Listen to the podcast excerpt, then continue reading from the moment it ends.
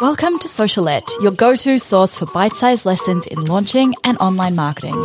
I'm your host, Steph Taylor, and I'm a corporate dropout turned launch strategist, helping you launch your digital products simply and successfully so you can reach more people, grow your audience, and become the go-to brand in your space. Want to swipe my signature launch framework? Download my free ebook, The Complete Roadmap for a Killer Launch at stephtaylor.co forward slash roadmap. Now sit back, relax, and enjoy the show. And don't forget to hit subscribe so you don't miss any of my latest episodes released every Monday, Wednesday, and Friday. Hey, welcome to Socialette. This is episode 231. Now, I know I've been talking a lot about mindset in the last couple of episodes, but mindset is truly one of the most important things in running a business. And it took me a couple of years to realize this. Now, I remember when I was running my first business and I just couldn't understand why I hadn't hit that revenue goal that I set for myself. And in hindsight, I now realize that I wouldn't have had the right mindset to deal with that level of revenue, that level of business success. So this year I'm making a bunch of mindset shifts and I'm really trying to up level my mindset. And this is something that the guest in my next episode's podcast interview will be talking about as well. She is fabulous and seriously, mindset is so so crucial for your success, and we just dive so deep into it. So I'm very very excited for that next episode. But in today's episode, I'm sharing with you the nine mindset shifts that I'm making in 2020. Maybe a few of these will resonate with you, and maybe you can apply them to your business as well. So mindset shift number one. I am the CEO of my business. I can design my business however I want.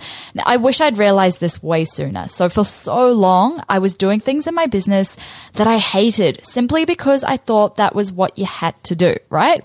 The reality is you're running the show. You can do whatever you want to do.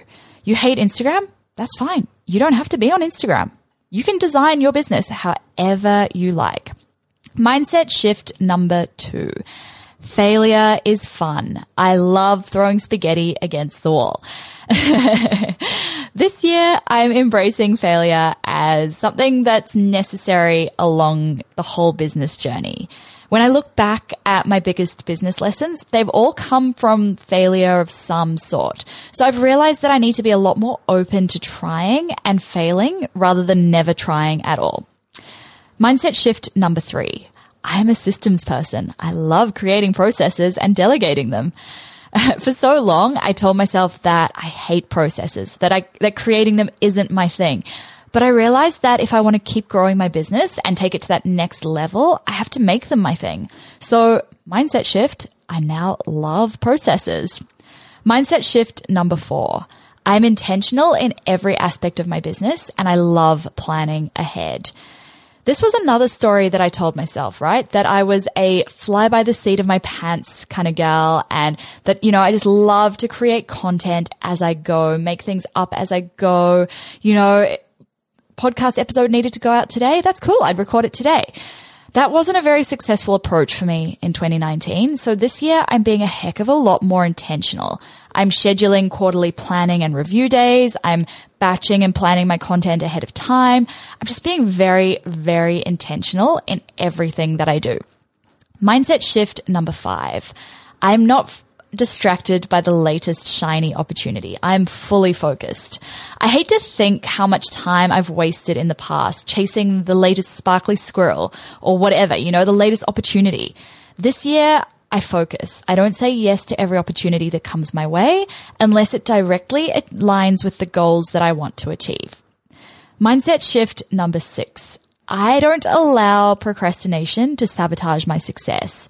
This was probably my biggest self sabotaging behavior in 2019, and it really popped up a lot, way more than it should have. And in hindsight, I think it was because I was afraid of success and also because I wasn't really enjoying what I was doing as much as I am now.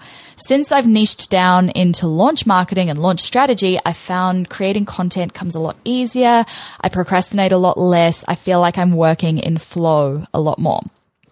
Mindset shift number seven. Done is better than perfect. I don't let perfectionism sabotage my success.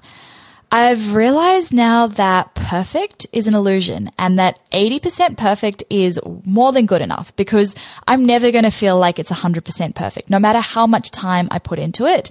So there's no point trying to chase this illusion of perfection. I just need to accept when something's done. Mindset shift number eight. I take ownership of the things that haven't gone to plan. So rather than trying to blame my failures on whatever external things, I'm taking full responsibility for anything that goes wrong.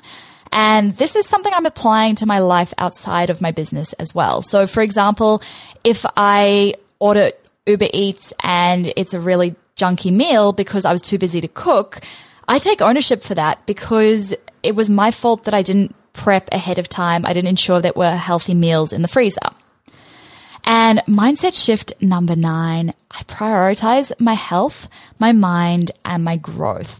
This means exercising daily, meditating daily, investing more in courses to up level my skills, reading more books, listening to more podcasts. These things that aren't procrastination that actually make a difference to my own personal growth. So those are the mindset shifts that I'm making in 2020. I hope you guys will keep me accountable and call me out if I do or say anything that isn't aligned with these mindset shifts because it's not something you can just shift like that, right? It takes a lot of work and a lot of conscious trying to reshape your mindset. Anyway, in the next episode, I'm chatting with the fabulous Lisa Corduff about mindset as a business owner and it will literally blow your mind. Seriously. So make sure you hit subscribe so you don't miss that episode when it's released. Please, if you're enjoying the show, I really do appreciate it when you take the time to leave a rating and a review. It means a lot to me. Other than that, that's it for this episode. Thanks so much for listening, guys. Catch you next time.